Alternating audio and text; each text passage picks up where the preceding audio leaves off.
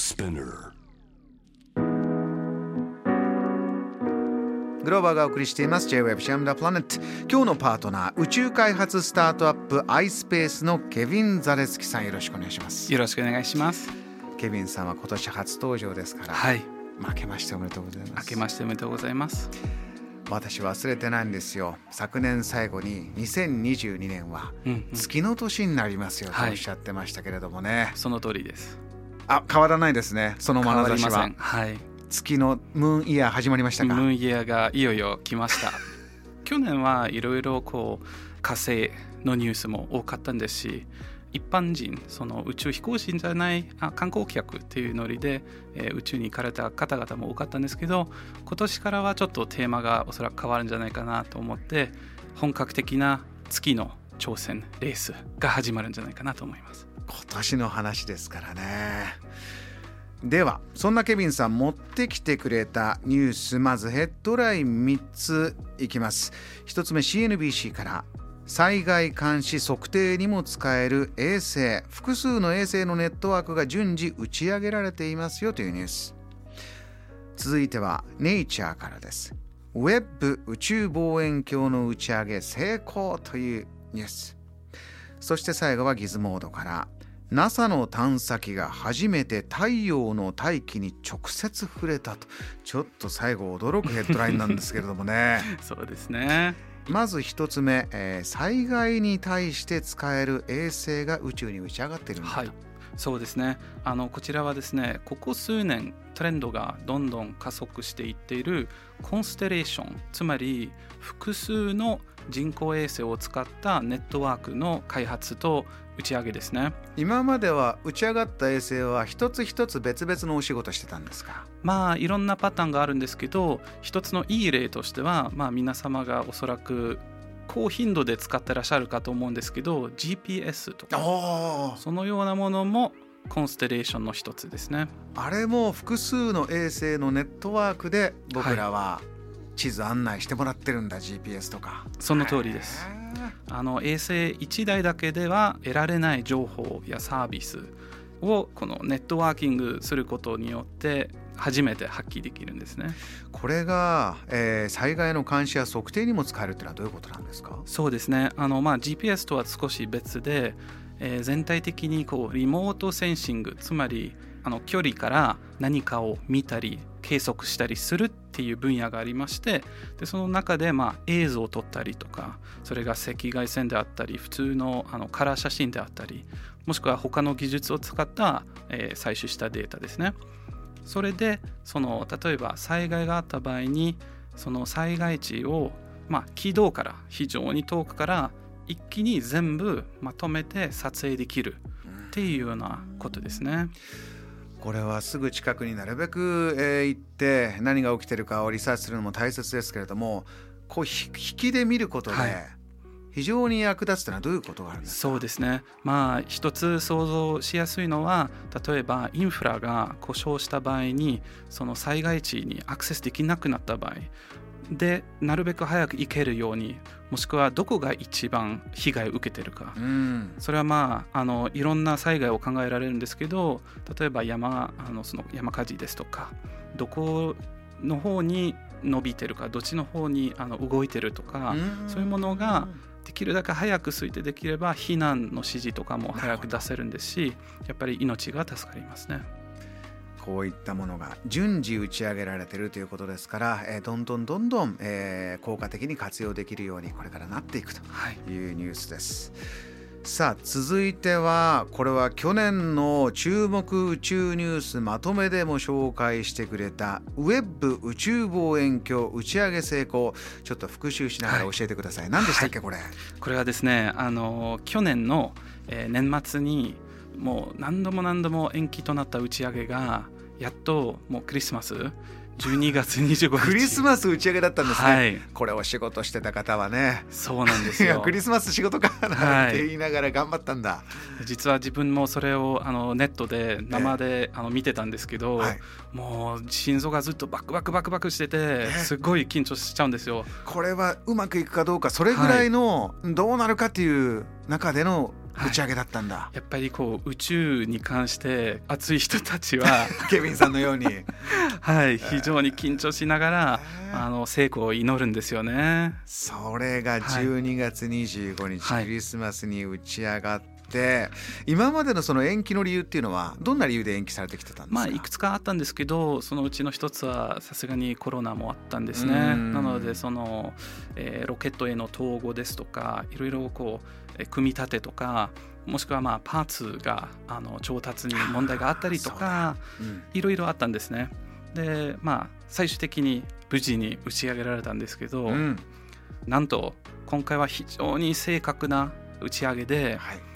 その打ち上げっていうのが宇宙に飛べばいいだけっていうわけではなくて、うん、その目指してる軌道とか目指してる方向にどれぐらい正確に入れるかがそれによってミッションの長期性、はい、継続性がだいぶ変わるんですね。一口に成功と言っても、はい、まあわかんない我々のよく知ってるんだとこうダーツを投げる時にど真ん中に当たるのか、うん、まあ隅っこの10点取るのかかなり変わってくるというその通りです。そして今回のその望遠鏡はあのそのままで打ち上げられてすぐ使えるというものではなくてあの展開する必要があるんですね。あの折り紙のように畳んであった形で打ち上げられたので、うん、もう本当に何週間をかけてゆっくりと展開したところがつい先日完了したんですよ。無事に展開も途中で詰まっちゃったりしないで。はいその通りです。全部広がった。もう本当に嬉しい話で。ケビンさんの熱が伝わってきましたね嬉しいんですね。もう毎日あのニュースを楽しみにしててですね。はい、これどれぐらいの成功なんですか？具体的に言うとこれはこういう望遠鏡で、はい、これが全部折り紙が広がったってことは、はい、どういう期待をこれからそうですね。してるんですか？やっぱりそのとっても遠い宇宙の天体ですとか、うんそして宇宙そのものの歴史についての勉強にもつながると思いますね。宇宙の歴史ってね、はい、まあ、どこまで分かってるのか我々素人だとビッグバン、うんうん、まさしく。から今になる間、はい。まあ、いろんな研究があるんでしょうけど、はい、どのフェーズの歴史をこれからこのウェブ望遠鏡はちょっと覗けそうなんです、はい、そうですね。やっぱりそのビッグバンに限りなく近いようなところっていうのが宇宙っていう規模でいうと遠く見れるっていうのが昔が見えるっていうことになりますね。その光が地球に届くまでに何億年間もかかってしまえばそれはいわつまり向こうに何億年前に発生した光が今やっとここにたどり着いてそれを見えるっていうことがあの時点が見えるということですね。非常に今までじゃ見えなかったようなかすかな光を捉えるということは、それだけ時空で言ってもはるか昔の情報が。そうですね。で今回はその赤外線に特化したっていう話でできるだけ熱を拾わない設計になっていまして熱シールドを使って非常にそのカメラを低い温度まで冷やしたままで撮影するという仕組みになっております。一体どんなものが、ね、我々の目の届くところに来るのかウェブ宇宙望遠鏡打ち上げ大成功というお話伺いました。ケビンさん3つ持ってきてくださったニュースの中の、はい、太陽のお話なんですよね、うんうん、この NASA の探査機が初めて太陽の大気に直接触れた、はい、そんなことできるんですか？なんか予想外ですよね。いやなんか予想外ですよ、うん、あれだって近づけないぐらいの超高温で、はい、まあ言ったらたどり着く前に溶けちゃうんじゃないかとか。と思いますよね。思ってますよ。はい、うん、まあ僕もこうやけどとか大丈夫かなと思ったりしながら このニュース見たんですけど、はい、まあ今回はその太陽の、まあ、コロナと呼ばれる太陽の大気つまりその太陽から出てくる超高温のガスプラズマとかそのようなものをコロナと呼ぶんですね。周辺の部分がわわわっと出てて、はい、まあ、それがあのウイルス見た時のルックスがちょっと似てたから、はい、ウイルスの方もコロナっていう名前そこからもらったという。その通りです、うん、で今回はあの送られたパーカーっていうソーラー探査機ですね。つまりあの科学者の名前を借りたものなんですけど、えそれが市場で一番近く太陽に近づくことに成功しました。あのー今おっしゃった炎がバーッと出てるように見える、うん、わーっというあそこに触れたのはこれどんなものなんですか？人工衛星みたいなもの、その通りです。すあの探査機っていう、まあ、人工衛星みたいな見た目をしててただし前のところにはそういう耐熱シールドみたいなものがついてるんですね。で今回はやっぱりその、まあ、大気どんなものでできてるっていうか、まあ、その中にこう電子的な流れとかがあるんですよ。つまりそのコロナでずっと動いてるんじゃないですか、うん。で太陽風とかを発射して地球にもたどり着くことがあるんですけど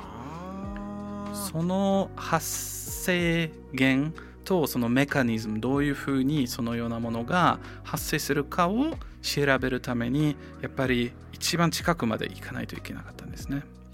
今まではいけなかったわけですね、はい。技術的に。そうです。そういう素材がなかったということなんでしょうか？あの素材っていうか全体的な技術のその統合性だと思います。でやっぱりその先ほどグローバさんおっしゃっていただいたなぜ解けないのか。うん。そこが気になりまして。気になりますよ。はい、で多分一番こう想像しやすい例になるんですけど、はい。リスナーの皆様に絶対それを家でやらないでほしいんですけどオーブンを例えば200度に温めるのと、えまあ、仮にお湯100度沸かすどっちかにこう一瞬だけ手入れることで全然感覚違うんですよね。うんそれはやっぱりその入ってるもの空気か水ってあ全然薄いんじゃないですか空気の方が。あなるほどねその濃密度の違いでその熱の伝達する速さ強さが全然違うんですよ。でこの場合でもええその太陽の、まあ、コロナその大気が非常にその近いと言っても実際すっごいまだ薄いので触ってるところはあるんですけど今の技術で対応できるような熱になるんですね。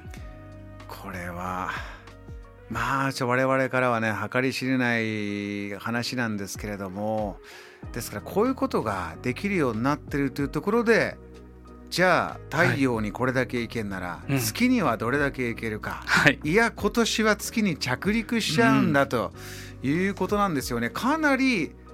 国際的にたくさんの月面着陸ミッションが2022年2年ですね。計画されてる。その通りです。で、うんそこはやっぱりそのまあ去年が火星が多かった火星のラッシュだったとよ同じように今年はこう月のラッシュ月ラッシュ。でまあ米国ですとかはい。ロシアえーとまあ、日本さえでもいろんな、えー、と国々からの、えー民間そして、まあ、政府機関の、えーミッションが実施されるんですね。ケビンさんいくつかもちろん注目しているものたくさんあると思うんですけど、まずちょっとこれ気になってるなっていうのありますか、そうですね。やっぱり長期的にまた人間が月に戻るための準備の一つとしてあの米国 NASA が利用する予定の SLS っ